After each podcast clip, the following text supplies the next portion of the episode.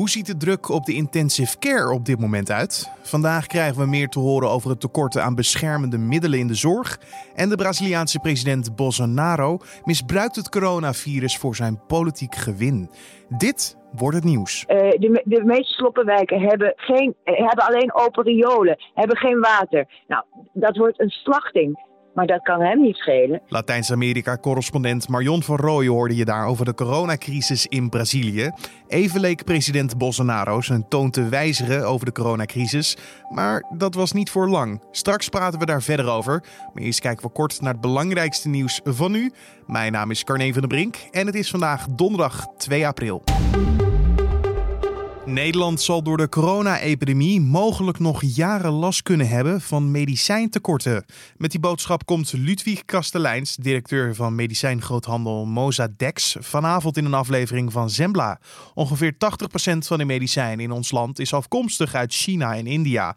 Maar door de coronacrisis liggen de fabrieken en export daar stil. Deskundigen waarschuwen volgens Semla al jaren dat Nederland van China en India afhankelijk is voor het verkrijgen van een groot deel van de medicijnen. De beschikbaarheid van deze medicijnen kan volgens hen in gevaar komen door problemen in de productieketen, zoals nu door de uitbraak van het COVID-19-virus het geval is.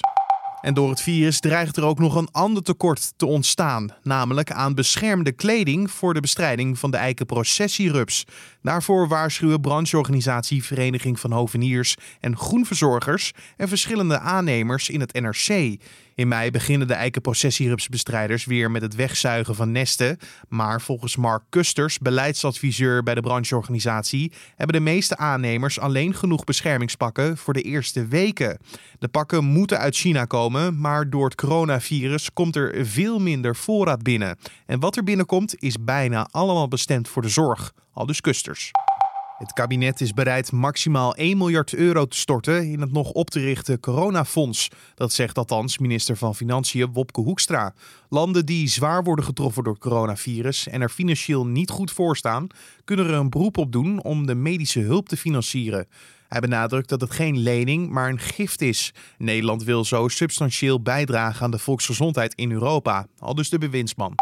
En het aantal lesbiennes, homoseksuelen en biseksuelen dat discriminerende incidenten ervaart in het onderwijs is in vijf jaar tijd verdubbeld. Discriminatie in het onderwijs heeft grote gevolgen voor sommige jongeren. 1 op de 12 studenten stopt zelfs voortijdig met een opleiding. En 4% volgt vanwege discriminatie een opleiding onder zijn of haar niveau. Het COC zou graag zien dat minister Arie Slop van Onderwijs de aanpak voor de bestrijding van LHBTI-discriminatie op scholen aanscherpt. En dan gaan we over naar het gesprek van deze ochtend. De Braziliaanse president Bolsonaro bleef adviezen van gezondheidsexperts in de wind slaan. Hij lanceerde zelfs een campagne die de genomen maatregelen in het land om verspreiding tegen te gaan ondermijnde. De maatregelen zouden de economie vernietigen, al dus de president. Collega Julien Dom belde gisteren hierover met Latijns-Amerika-correspondent Marion van Rooyen vanuit Rio de Janeiro. Want eventjes leek het alsof Bolsonaro de ernst en het gevaar van het coronavirus toch plots inzag. Ja, nou voor het eerst riep hij niet op, uh, de mensen niet op om naar buiten te gaan. En dus alle uh, noodmaatregelen die de Wereldgezondheidsorganisatie aanraadt aan hun laars te lappen. Dat, dat is dan het grote nieuws, dat hij dat eens een keer niet deed. Want hij was een, ja, eigenlijk een niet-gelover van het virus, zou je het bijna kunnen zeggen. Ja, en hij gelooft het nog steeds niet, want gisteravond had hij dan zijn toon een beetje gematigd. Maar vandaag uh, weer gelijk een, uh, een tweetbericht eruit en een filmpje eruit. Waarin hij toch weer oproept om de straat op te gaan. Uh, toch weer zegt dat het in het belang van de armen en, de, en de, de, de, de werkers, de werknemers is om de economie draaiende te houden. Wat is de, waarom is die economie voor hem zo belangrijk? Want hij ziet ongetwijfeld wereldwijd wat dit virus doet in andere landen. Het gaat om zijn. Het, het gaat, hij heeft een autoritair project. Hè? Hij is bezig de, de rechtsstaat aan alle kanten af te breken. En dit is zijn kans. Als er chaos is, als er uh, zometeen uh, uh, de, de zieken afgevoerd moeten worden en de doden afgevoerd moeten worden door het leger. Als de armen zometeen de supermarkten gaan bestormen, dan heb je de chaos die hij nodig heeft om de totale autoritaire staat op te zetten. Zijn regering zit al vol met militairen, meer militairen dan er ooit tijdens de militaire dictatuur in hebben gezeten. Die zijn het eigenlijk met hem eens dat er gewoon autoritair geregeerd moet worden. En ach, als daar dan zoveel ouderen voor, voor sterven. En met name, kijk, zometeen gaat het sloppenwijken in. En dan, dat, ja, dat wordt echt de apocalyps. Die mensen wonen vlak op elkaar. Die hebben nu geen geld. Er zijn geen maatregelen nog om die mensen aan, aan, aan eten te helpen. Mensen hebben daar geen spaarrekening. Uh, ze wonen met z'n zessen, met z'n tienen in een huisje. Uh, de, de meeste sloppenwijken hebben, geen, hebben alleen open riolen, hebben geen water. Nou, dat wordt een slachting. Maar dat kan hem niet schelen, want het gaat hem om zijn eigen ego in de eerste plaats. Dat heeft hij van Trump georven, geërfd. En in de tweede plaats gaat het er echt om dat hij een autoritaire staat wil. Dat heeft hij nooit oliestoelen of banken gestoken. Hij heeft midden tijdens de coronacrisis uh, ging hij nog had hij nog een, demonstratie van aanhangers opgeroepen. Uh, waar hij zelf ook naartoe is gegaan, handjes schuddend. En uh, terwijl hij waarschijnlijk zelf ook het virus heeft. En uh, dat was dan alleen om tegen het parlement en het Hoge Rechtshof te protesteren. Want die moeten maar weg, want die zitten hem en zijn politiek maar in de weg. Maar is hij er zelf niet bang voor dan? Dat, want je zegt hij heeft het coronavirus misschien ook al opgelopen. Hij had het misschien al. Dit moet toch iets met hem doen? Ja, 22 mensen in zijn, 23 mensen in zijn naaste omgeving hebben het. Met, een van zijn bewakers uh, hangt op leven en dood in het ziekenhuis. Hij heeft zelf zijn eigen test nooit openbaar willen maken. Dus iedereen gaat ervan uit dat hij het gehad heeft. En daarom is hij niet bang, omdat het hem niet vermoord heeft. Zeg, eh, Marion, uh, je zegt het al, hè, als de coronavirus in de Sloppenwijk terechtkomt, dan is het een chaos die eigenlijk niet meer te overzien is. Uh, worden er wel stappen door mensen zelf misschien gezet om dat zoveel mogelijk te voorkomen op dit moment? Nou ja, de, in, in, de, in de stoppenwijken regeren de drugsbazen. En die, hebben, uh, die zeggen, wij, wij, nemen de stappen die Bolsonaro niet neemt. Blijf binnen mensen. En als de drugsbazen in een favela iets zeggen, dan wordt dat wel geluisterd. Ja, want dat is de wet van de berg. En als je niet gehoorzaamt, krijg je een kogel door je voet of door je hand. Oftewel, ja, er wordt gedaan aan social distancing, distancing, ook al is het dan maar op een extreme wijze daar. Maar ja, maar je kan, ik bedoel, in de favela, de stegen zijn soms uh, ja, 20, 30 centimeter breed. Hoe uh, mensen uh, vaak hebben hun enige buitenlucht is de voordeur die je dan openzet. En dan zet je, zet je twee voordeuren tegenover elkaar open en dat is het dan. En dan zit dat huis nog vol met tien mensen. Dus social distancing in, in de sloppenwijken is natuurlijk een beetje, ja, nee, het is, het is gewoon ondenkbaar. Maar de drugsbazen proberen wel zoveel mogelijk te zorgen dat de mensen niet circuleren. Door gewoon te zeggen van blijf in je huis zitten. En ja, dan is dit de manier. Ja. Blijf bij elkaar in, in dat huis zitten, ja. Vanuit het huis en uh, ja, dan ook in de volgens mij rijkere buurten... is er ook een veel protest geweest op Bolsonaro. Uh, met potten en pannen werd er geslagen, lawaai gemaakt... op het moment dat de president zijn speeches hield. Uh, er werd opgeroepen dat hij moest vertrekken. Hoe staat het daarmee momenteel? Nou ja, gisteravond, uh, nog voordat hij uh, begon te praten op televisie, was het, uh, was het weer een, een pandemonium van, van potten en pannen. M mensen hebben het helemaal gehad met Bolsonaro. Echt helemaal gehad. Hoe kan het dat hij dan nog altijd daar aan de macht zit? Ja, hij is, hij is verkozen en hij wordt beschermd, zoals ik al zei, door het leger. En zijn ministers zijn doodsbang, want je hebt dus de minister van Gezondheidszorg die wel zegt dat je binnen moet blijven. Maar uh, die, die moet dan de hele tijd allemaal dingetjes roepen over Bolsonaro. Als uh, dat, uh, Bolsonaro is onze grote roerganger. hij, is de, hij is de president. Hij is de van, meest fantastische figuur. Hij mag niet meer alleen een persconferentie geven. Want hij is gewoon bang dat hij baan verliest. Want iedereen die Bolsonaro tegenspreekt, die vliegt er met een grote boog en een grote schop onder zijn kont gelijk uit. Dat heeft het afgelopen jaar wel bewezen. Is er nog iets te doen tegen de positie van Bolsonaro dan? vanuit een andere manier, misschien vanuit het parlement of iets? Nee, je zou, je zou een impeachmentprocedure kunnen beginnen.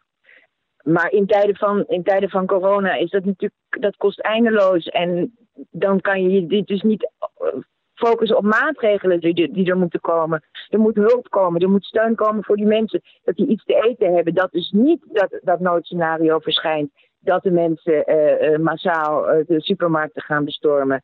Er moet, alles moet eraan gedaan worden om bedden te krijgen. Ja, die zijn er niet. Ik bedoel, de, de, de uh, hoe, hoe heet dat, de IC, de Intensive Care. Intensive Care? Ja, die is al vol voor de corona. Moet je nagaan, dat komt, dit komt er bovenop. Mensen sterven eh, bij de ingang van het ziekenhuis. Het wordt een drama.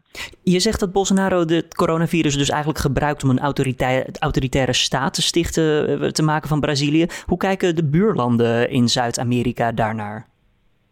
iedereen kijkt op dit moment naar zichzelf. Want iedereen weet welke storm er nu te komen, eh, staat te komen. Want overal is armoede. Overal heb je sloppenwijken. En overal is het, is het gezondheidssysteem naadje. Oftewel, er zal geen hulp komen voor de Brazilianen die nu denken: het is voldoende geweest met Bolsonaro, hij moet weg. Nee, het, het enige wat ik kan bedenken is dat uh, de militairen genoeg krijgen van Bolsonaro. En hun, de vicepremier is een hoge viersterren militair. Um, en de vicepremier kan, je niet af, kan hij niet afzetten. Dus dat, dat is het andere scenario. Dat de vicepremier, uh, generaal Mourao, dan uh, president wordt en dat de, de de militaire Bolsonaro afzetten. Wat zou er voor nodig zijn, in jouw mening, dat de militaire Bolsonaro zat worden? Dat, datzelfde scenario, dat het uit de hand loopt. Want ze zitten met, tot over hun oren in die regering, dus zij willen niet de schuld krijgen. Uh, van, van chaotische toestanden. En je weet, het leger is, is dol op orde handhaven. En als ze daar dan Bolsonaro uh, voor moeten offeren, dan doen ze dat wel, denk ik. Vanuit Rio de Janeiro was dat Latijns-Amerika-correspondent Marion van Rooyen in gesprek met collega Julien Dom. En dan kijken we wat er verder op de agenda voor vandaag staat. Het Erasmus MC komt vandaag elke dag om 4 uur met een persmoment, gegeven door Diederik Gommers, voorzitter van de Nederlandse Vereniging voor Intensive Care, en of Ernst Kuiper, voorzitter van het Landelijk Netwerk Acute Zorg en het Landelijk Coördinatiecentrum Patiëntenspreiding. Tijdens deze persconferentie worden mededelingen gedaan over de ontwikkeling van het aantal IC-bedden in Nederland. Dit kan je natuurlijk volgen bij ons op nu.nl. De beroepsorganisatie Nu91, die de belangen van zorgprofessionals behartigt, heeft naar aanleiding van signalen dat de beschermende middelen niet op orde waren, begin deze week een enquête uitgeschreven onder de leden. Vandaag nemen ze de resultaten mee naar een overleg op het ministerie van Volksgezondheid.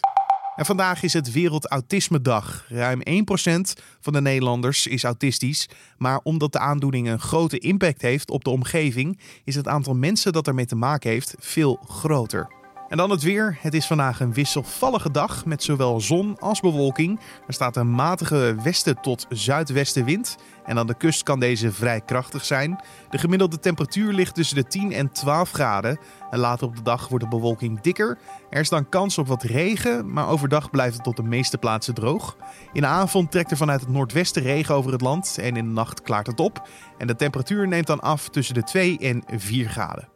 En om af te sluiten nog even dit. Heel veel mensen die nu thuis zitten en misschien heel veel vrije tijd hebben door de coronacrisis, zoeken hun geluk in het spelen van bordspelletjes.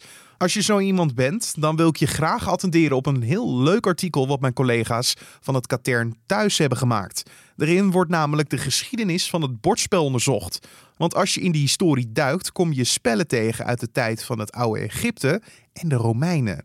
En zo 500 jaar geleden ontstonden bordspellen die we nu nog steeds kennen, zoals schaken, dammen of backgammon. En die waren niet alleen bedoeld om je te vermaken, maar je kon er ook mee laten zien hoe intelligent, doordacht en wel opgevoed je was. Nou, wil je nou meer weten over de rijke geschiedenis van het bordspel? In de beschrijving van deze podcast kan je een linkje vinden naar het artikel. En dit was dan de Dit wordt het nieuws podcast voor deze donderdagochtend 2 april. Eh, de podcast kan je maandag tot met vrijdag vinden op de voorpagina van nu.nl in de ochtend of in de middag. En in je favoriete podcast app. Heb je feedback voor ons, tips, suggesties, uh, een leuke gedachtenkronkel? Laat het vooral weten via ons mailadres podcast.nu.nl. En eh, je kan ook een recensie achterlaten via Apple Podcast. Vergeet je niet gratis te abonneren op deze podcast als je allemaal beluistert via Spotify of Apple Podcast bijvoorbeeld. Het is helemaal gratis en zo staat de podcast elke dag voor je klaar. Mijn naam is Carne van der Brink. Ik wens je een hele mooie dag. Vanmiddag zijn we weer terug met de middageditie van deze podcast. En anders, tot morgen.